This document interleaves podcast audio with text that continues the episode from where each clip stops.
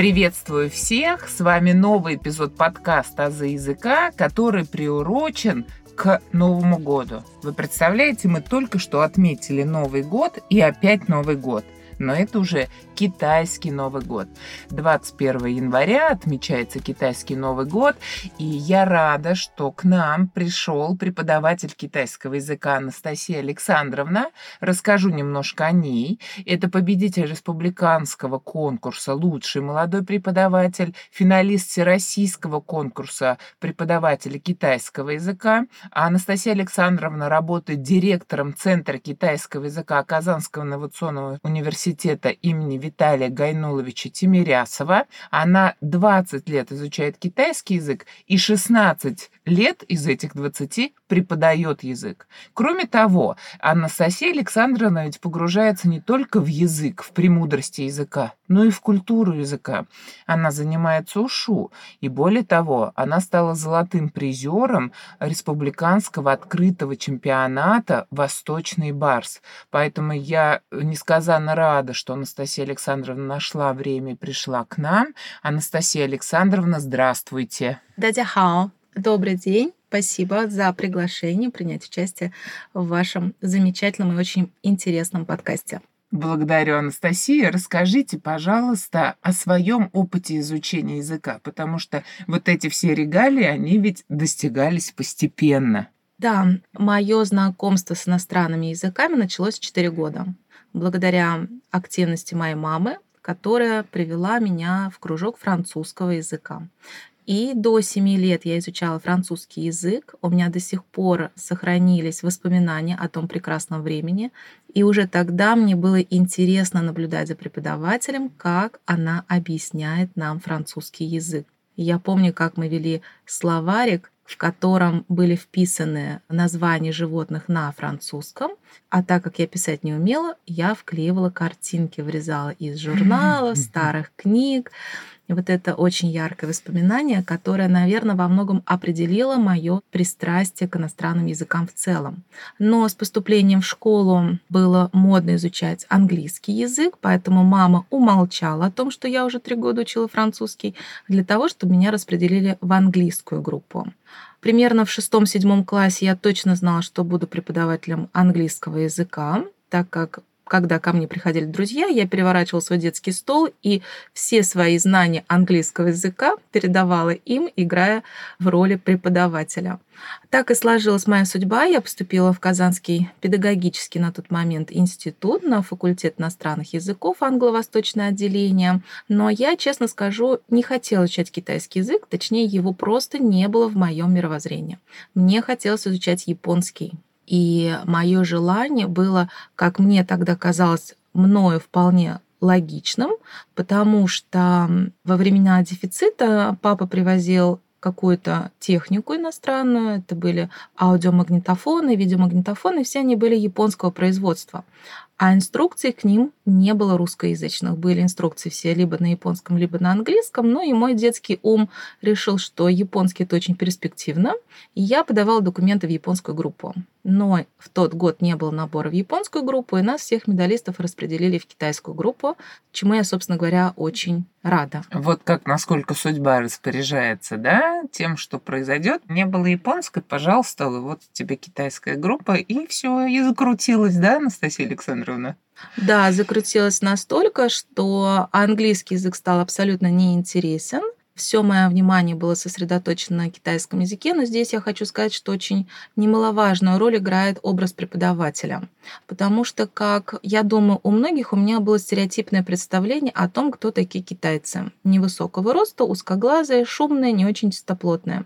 Но когда я впервые увидела нашего преподавателя по китайскому языку, это женщина ростом 183 сантиметра, очень статная, красивая, с потрясающими такими огромными глазами и огромной любовью к нам, к студентам. Первое мое такое впечатление очень яркое. Я до сих пор помню тот день, когда мы познакомились с нашим преподавателем китайского языка, и прежде всего я полюбила ее. И мне уходить из китайской группы было просто стыдно перед ней, потому что она с первых минут нашего знакомства стала вкладывать в нас ту любовь к китайскому языку, которую сейчас я транслирую уже своих студентов. Mm-hmm. То есть все-таки язык в вашей жизни китайский закрепился через положительный образ преподавателя. Насколько личность преподавателя важна в восприятии любого предмета? Да, совершенно верно. И именно благодаря моему первому преподавателю мне удалось попасть на первую свою стажировку в Китай. И это была для меня точка невозврата. Я поняла, что дальше вся моя жизнь будет связана именно с китайским языком. Первая моя стажировка состоялась в 2004 году. Мы ездили по обмену, раньше это называлась обменная программа, ездили в маленький город Линьи. Там мы в течение одного семестра изучали китайский язык, и это уже было мое непосредственное знакомство с китайской культурой и с китайцами в частности. Скажите, Анастасия Александровна, этот семестр, полгода качественно язык ваш изменил? Можно сказать, что это был скачок? Я бы сказала, что это был прорыв. Это был не просто скачок, это был прорыв. На самом деле, первый месяц моего пребывания в Китае я находилась в языковом вакууме. Я не понимала, что говорят китайцы. Китайцы не понимали, что я хочу им сказать. Причем вот этот языковой вакуум, он разрушался постепенно, как а, такая скорлупа у маленького динозаврика, который пробивается в этот мир. Сначала я просто начала слышать отдельные слова в потоке речи, при этом не было понимания, что означают эти слова. Но для меня это был прорыв, Постепенно из этого потока речи мне стало удаваться вычленять все слова, и по мере, как мы называем это открытие слуха, стало приходить и понимание того, что хотят сказать китайцы. Но так как этот город был маленький, по китайским меркам это вообще деревня, всего 2 миллиона человек, и когда я другим своим... Человек, это почти Казань. Казань не дотягивает до этого. Я думаю, по масштабам больше, линии больше, чем Казань. Но когда впоследствии я другим своим китайским коллегам или друзьям говорила о том, что я училась в Линьи, они удивлялись, что там вообще есть университет. Для города двухмиллионника университет это большая роскошь. Все-таки большие города это от 6-7 миллионов. Uh-huh. Вот. И особенностью этого города было наличие диалекта который uh-huh. я с удовольствием перенимала у местных uh-huh. жителей. Uh-huh. И когда мы приехали в Казань, по китайскому у меня была твердая четверка. Uh-huh. Потому что я говорила на диалекте, а наш преподаватель Казанского педагогического института пыталась на меня морально повлиять. Она говорила, Настя, не надо, надо говорить на едином государственном языке путунхуа. Почему ты говоришь на диалекте? Но мне это очень нравилось. Со временем, конечно, пришлось от диалекта отказаться. Это была сознательная работа отказаться? От да, диалекта? безусловно. Угу. Это была глубоко сознательная работа. Вообще фонетическая часть языка это, наверное, первая трудность, с которой сталкиваются студенты, начинающие изучать китайский язык. А вот здесь, Анастасия Александровна, хотелось бы услышать. Я так понимаю, что китайский язык строится на четырех, как это называется? Тонах. Тонах. Расскажите об этом. Фонетическая система китайского языка, она уникальна. Вообще, мне всегда нравится делать сравнение китайского языка с русским языком, чтобы находить общее и различия. Если мы говорим о фонетической системе, китайском языке также есть согласные звуки и гласные звуки, и они образуют слоги. А слог — это уже фонетическая оболочка слова, которое записывается иероглифом. Так вот, если в русском языке мы можем встретить разные варианты сочетаний гласных и согласных звуков, то в китайском языке это всегда будет строгая последовательность. Сначала согласный звук, потом гласный звук. И всего этих комбинаций согласных и гласных звуков насчитывается около 400, в то время как иероглифов 86 тысяч.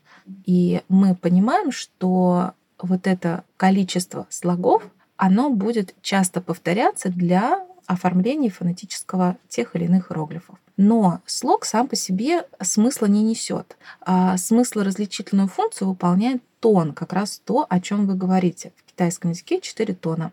Могу привести в качестве примера ма, ма, ма, ма. Ма первым тоном это мама. Ма вторым тоном это растение.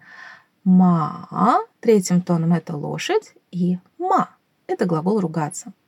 И если в речи вы осознанно или неосознанно замените один тон другим, то, соответственно, вы меняете содержательную сторону вашего сообщения.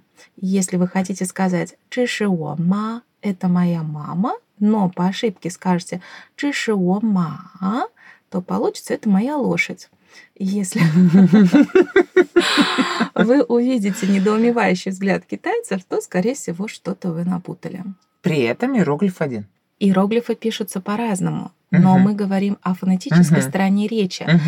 Это те ситуации, когда у вас нет возможности свое высказывание продублировать в письменной Да, мы виде. сейчас говорим про устную речь. Да, про устную речь. Да, это вот прям первокурсники начинают, я так понимаю, с тонов, да, наверное? Или как вот вы начинаете изучение языка? Вы с тона начинаете или с иероглифов? Или это параллельная работа идет? Вообще существует несколько подходов в обучении китайскому языку. Некоторые преподаватели придерживаются блочной системы. Они сначала дают блоком фонетическую систему, потом только переходят к иероглифике. Но по своему опыту хочу сказать, что когда студент или любой желающий изучить китайский язык приходит на первое занятие, что он ожидает от меня услышать? Он ожидает услышать, что такое иероглиф и как они пишутся, потому что именно иероглифическая письменность является той яркой особенностью китайского языка, которая, собственно, и привлекает внимание людей. И если занятие посвятить только фонетике, то обучающиеся уходят с небольшим разочарованием, потому что они-то ожидали немного другого. Поэтому я все-таки начинаю обучение с иероглифической письменности. Точнее, я даю все в параллели. Иероглифическая письменность, фонетика, ну и, соответственно, семантика, чтобы студенты, обучающиеся, могли использовать это в речи с первых уроков. Мгм. То есть у вас комбинированный подход Да, совершенно изучению верно, языка, это- чтобы не было крена в фонетику или крена в письмо. Это вы с годами выработали эту методику? Вот э, за годы преподавания китайского языка вы, наверное, эксперименты разные ставили? Я экспериментировала и пробовала разные подходы, но, на мой взгляд, вот этот комбинированный подход, он самый оптимальный, потому что есть определенная статистика, есть обратная связь от учеников, и все-таки такой вот комбинированный подход по моему опыту наиболее оптимальный при обучении и изучении китайского языка. Анастасия Александровна, а что бы вы еще хотели рассказать? Или про язык, или про методику преподавания? Что вам кажется важным? Чем бы вы хотели с нами поделиться сейчас? Я настолько люблю китайский язык, китайскую культуру, китайскую нацию, что могу говорить об этом очень-очень долго. Вот. Говоря об иероглифической письменности, многих пугает иероглифическая письменность своей сложностью. Я не буду отрицать, что для владения иероглифической письменностью требуется много времени, много усидчивости, внимательности, сосредоточенности, но тем не менее, если вы изучаете иероглифическую письменность через понимание значения иероглифа, если вы анализируете структуру иероглифа и изучаете этимологию, то вы поймете, что иероглифическая система, она настолько логична и понятна, что, в принципе, она не сможет оставить вас равнодушным. И свою методику обучения иероглифической письменности я строю, исходя из логики развития самого языка от простого к сложному, от простых картинок до сложных комбинированных иероглифов. Моя задача как преподавателя объяснить происхождение иероглифа, показать, какой элемент в нем отвечает за значение иероглифа, какой элемент отвечает за его фонетическое составляющее, какова этимология этого иероглифа, потому что зачастую иероглиф — это не просто письменный знак, а это некое отражение менталитета и мировоззрения китайской нации.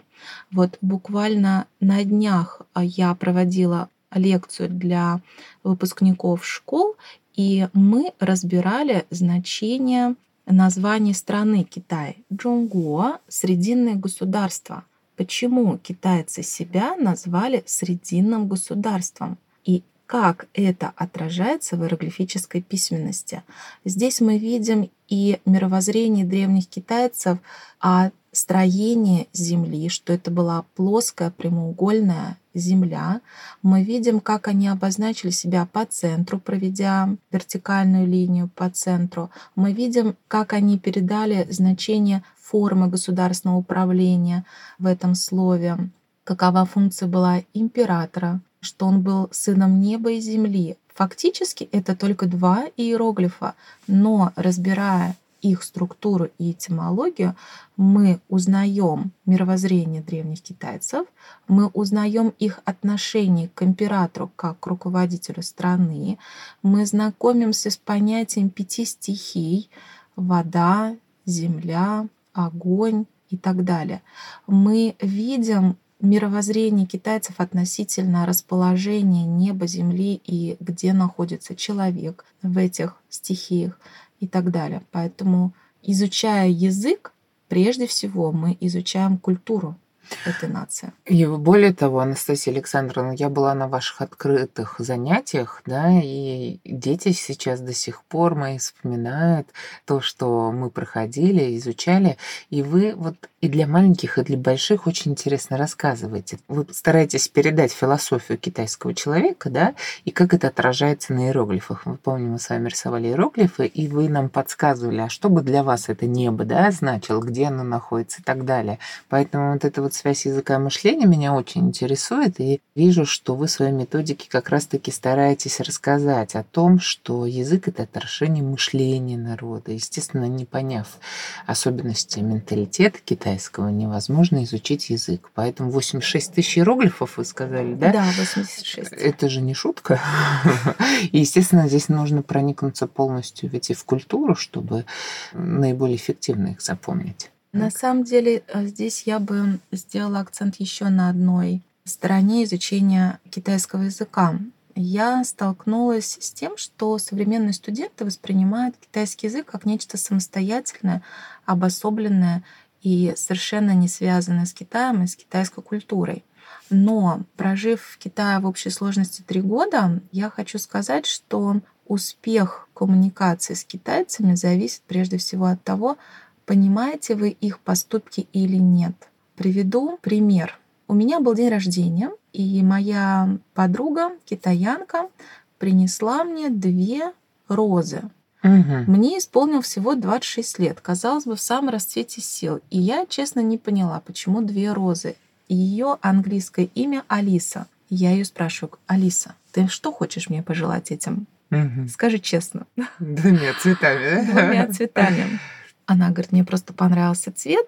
Это были красные розы. А по количеству она говорит, а что? Угу. А что тебя смущает? А я ей говорю, что ты знаешь, у нас нечетное количество приносит вообще на могилу. Угу. Она была очень удивлена. Естественно, что китайцы за определенными цифрами тоже скрывают некое значение. Например, молодой человек может прислать девушке сообщение всего из трех цифр. 5, 2, 0 или 5, 2, 1. И это означает фразу «я тебя люблю» потому что цифра 5 «у» звучит очень схоже как слово «во» — «я», а цифра 2 «ар» схожа по звучанию с глаголом «I» — «любить». И «лин» — это как местоимение «ни», «ты». То есть фактически этими цифрами зашифрована фраза «wo ай ни» — «я люблю тебя». Но когда преподносятся цветы, количество не имеет абсолютно никакого значения. Если молодой человек дарит три цветка, то, скорее всего, здесь тоже фраза «о айни», как три иероглифа. Два цветка могут означать просто «я скучаю», Uh-huh. Или я испытываю какую-то симпатию к тебе, но ни в коем случае никак не связано с э, погребальными обрядами. Да, как у нас, во всяком случае. Да. да но так как я человек достаточно открытый, я могу задать любой вопрос, если я не понимаю мотивации поведения человека. Но, к сожалению, не все обладают такой способностью, и может сложиться ситуация, когда либо мы можем обидеться на какой-то китайский поступок, поступок страны китайца, либо они могут обидеться на какой-то поступок с нашей стороны. Поэтому я, конечно, призываю к знакомству и изучению китайской культуры. Да, потому что вот этот э, шок, который испытывают любые люди, приезжая в другую страну, конечно же, здесь тоже, и вы, наверное, тоже самое испытывали во время приезда в Китай, поэтому, чтобы не выглядеть, так скажем, непонятым, да, и где-то даже грубияном, наверное, лучше познакомиться с культурой. Это пример с цветами, наверное, очень яркая иллюстрация того, что интерпретация одного и того же факта может быть совершенно разной. Друзья, прошу ставить лайки на Яндекс Музыке, а также 5 звезд и отзывы на Apple Podcasts. У вас есть возможность читать тексты моих эпизодов. В описании эпизода есть ссылки на сайт Бусти и на сообщество ВКонтакте, где за донаты вы сможете читать тексты. Подписывайтесь на «Азы языка», чтобы не пропускать новые эпизоды. Я, конечно, слышала, что эта страна очень особенная, но действительно, когда я приехала впервые, у меня было ощущение, что я не просто переехала из одной страны в другую, у меня было ощущение, что я попала вообще совершенно на другую планету. Отличается абсолютно все. Ритм жизни, поведение, еда, архитектура, воздух — Вообще все кардинально отличается. Словами передать, конечно, это невозможно. Это нужно только прочувствовать. Но также на своем опыте и в качестве переводчика. Я часто сопровождала делегации. В мы выезжали и в качестве преподавателя. Могу сказать, что люди, которые приезжают в Китай, делятся на две категории. Первая категория, которые принимают Китай таким, какой он есть, и им очень комфортно в этой стране, несмотря на разные проявления китайцев. А есть те, которые не принимают Китай. Это люди, которым ближе западная культура. И, конечно, им там очень тяжело. Они начинают обращать внимание на такие проявления китайцев, как громкий голос, жестикуляция, какие-то проявления поведения, которые мы считаем крайне неприличными в общественном месте. Вопрос в том, на чем мы фокусируемся. Но я, еще раз повторю, Китай очень люблю, мне там очень комфортно. Ну, вы относитесь к тому типу, который воспринимает культуру Китая вместе с историей, с особенностями. Поэтому, наверное, и изучение языка настолько ваше успешно, что вы полностью влились в культуру. И вот хочу отметить, что Анастасия Александровна, да, она и занимается УШУ, победитель конкурса, и прекрасный переводчик, причем такой технический, да, переводчик, который может вам любую, я не знаю, инструкцию какому-либо механизму перевести, что тоже тоже очень ценно. Плюс Анастасия Александровна ведь сейчас серьезно занимается переводом художественной литературы. То есть это уже говорит об уровне владения э, языка. Анастасия Александровна есть свой телеграм-канал, который называется «Китай». Мы обязательно в описании дадим на него ссылочку, да, и это уже уровень владения языка, когда человек переводит и художественную литературу, и научную литературу, да, и при этом успешен. То есть вот видите, эти 20 лет упор упорно в изучении языка, конечно, приносит свои определенные плоды. И хочется сказать, что в Казани Анастасия Александровна у нас лучший специалист по китайскому языку и в Татарстане, в принципе, вот в целом. Поэтому, конечно, очень радостно, что она отозвалась и рассказывает нам сегодня о своем опыте освоения. И очень радостно, что вот в преддверии Нового года китайского мы говорим с Анастасией Александровной. Может быть, вы нам расскажете о культуре, о каких-то новогодних особенностях отмечания Нового года, потому что мы-то свой уже отметили. А вот китайцы как отмечают? Но китайцы на самом деле начали готовиться к своему Новому году гораздо раньше, чем мы отметили свой. Угу. То есть начиная уже где-то с 25 чисел декабря китайцы планируют, что они будут делать в новогодние праздники.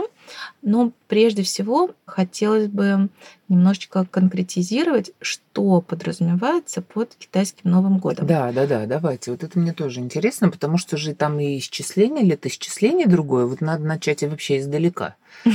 Во-первых, как называется этот праздник в китайском языке? Называется он Чхунде. Чхон — это весна, Де — это праздник. Фактически это праздник весны. И к нашему календарному Новому году он не имеет никакого отношения. Мы отмечаем Новый год по календарю. То есть по солнечному календарю закончился один календарный год, начался другой календарный год. Но для китайцев важен не календарный год, а сельскохозяйственный год. И фактически Чхунзье – это праздник весны, который знаменует начало нового сельскохозяйственного периода. Отмечается он действительно по лунному календарю, он не имеет фиксированной даты, и в этом году он приходится на 21 января. Для китайцев это самый значимый праздник в году. Во-первых, так исторически сложилось, потому что страна изначально была сельскохозяйственная, но до сих пор этот праздник не потерял своей актуальности по нескольким причинам. Во-первых, в Китае нет официальных отпусков. И Новый год — это возможность встретиться с семьей. Новогодние праздники отмечаются как правило, 14 дней, 2 недели. Кто-то может отдыхать меньше, если это связано с профессиональной деятельностью, но в целом обычно это 2 недели. И это одна из двух возможностей китайцев воссоединиться всей семьей. Потому что подавляющее большинство работающего населения работает не в тех городах, где живут их родители, жены и дети. Они уезжают на заработки в более крупные города. И Новый год — это возможность объединения всей семьи. В результате предновогодняя суета — это транспортный коллапс. Невозможно mm-hmm. купить билеты на самолеты, на поезда, на автобусы, потому что такое ощущение, что мигрирует вся страна. Так как это праздник единения семьи, эта идея заложена и в тех блюдах, которые готовят китайцы на Новый год. Здесь есть территориальные различия. Если мы говорим про южную часть Китая, то неотъемлемым блюдом будет рис. Почему рис? Потому что когда варится рис на пару, он готовится так, что рисинки склеиваются. И, соответственно, склеившиеся между собой рисинки — это символ единения семьи. То есть, чтобы члены семьи были так же близки друг с другом, как и рисинки. На севере Китая большей популярностью пользуются пельмешки. Но их тоже, когда варят, их не помешивают, чтобы пельмешки склеились, символизируя единство семьи. Также неотъемлемым блюдом является рыба, которая звучит на китайском языке ю, что созвучно слову богатство. Но эту рыбу ни в коем случае нельзя доедать. Обязательно должна остаться какая-то часть на столе, потому что оставшаяся рыба будет звучать так же, как избыток финансовый. То есть недоеденная рыба на новогоднем столе — это пожелание каждому, чтобы ваш доход не только покрывал ваши расходы, но и чтобы у вас была какая-то сумма, которую вы могли бы отложить или накопить. Подушка безопасности. Да, совершенно верно. Подушка безопасности. Новогодний стол, естественно, очень богат. Многие готовят длинную лапшу. Здесь, я думаю, ассоциация тоже очевидна. Длинная лапша как пожелание долгих лет жизни. То есть каждое блюдо на китайском столе, оно несет в себе какое-то зашифрованное послание. То есть вы не просто кушаете и испытываете удовольствие от приема пищи, но тем самым вы как бы программируете себя на следующий год. Китайцы верят, что существует новогоднее существо, такой некий монстр, которого зовут Ниен, который раньше приходил в деревенские дома, воровал кур, воровал запасы продовольствия. И, как гласит легенда, люди раньше знали, что придет это чудовище Ниен, которое звучит так же, как слово год, и прятались по домам. Но а, на улицу выбежал мальчик красных одеяниях, и этот зверь, это чудовище, увидев красный цвет, испугалась и убежала. С тех пор обязательным атрибутом китайского Нового года является украшение красного цвета. Фактически это листы бумаги, на которых пишутся иероглифы, и ими обклеивается входная дверь со стороны улицы, со входа или с подъезда по трем сторонам, то есть это боковые стороны и верхняя часть. Тем самым считается, что создается некий оберег, который не позволяет злым духам или, в частности, вот этому духу не попасть в год, чтобы обеспечить семье сохранность. Также люди заметили, что этот злой дух Ниен очень боится громких звуков, поэтому традиционным является хлопушки. На Новый год китайцы взрывают большое количество хлопушек. Последнее время в крупных городах стали запрещать с целью противопожарной безопасности, но в деревнях, естественно, эта традиция сохранилась. И еще одной важной особенностью этого праздника является поклонение предкам. Китайцы очень хорошо знают свой род, кто в каком поколении был, а, сохраняются таблички с именами предков. Мне кажется, это замечательная традиция знать свой род. И в Новый год делается поклон предкам с целью попросить у них благословения или а, чтобы дух предков оберегал семью на весь следующий год. Поклоны делаются земные. Единственная, скажем так, особенность, ну не единственная особенность, а одна из uh-huh. особенностей этого ритуала, эти поклоны могут совершать только мужчины. Угу. Женщины этот поклон совершать не могут. И это еще одна из причин, почему семья должна обязательно собраться вместе. То есть все мужчины семьи должны совершить поклон предкам. И чем больше мужчин совершит, тем лучше. Да, совершенно, совершенно верно, тем а, лучше. Анастасия Александровна, вот у нас наступил 2023 год, а в Китае наступит какой год? У них же тоже цифры какие-то есть или как?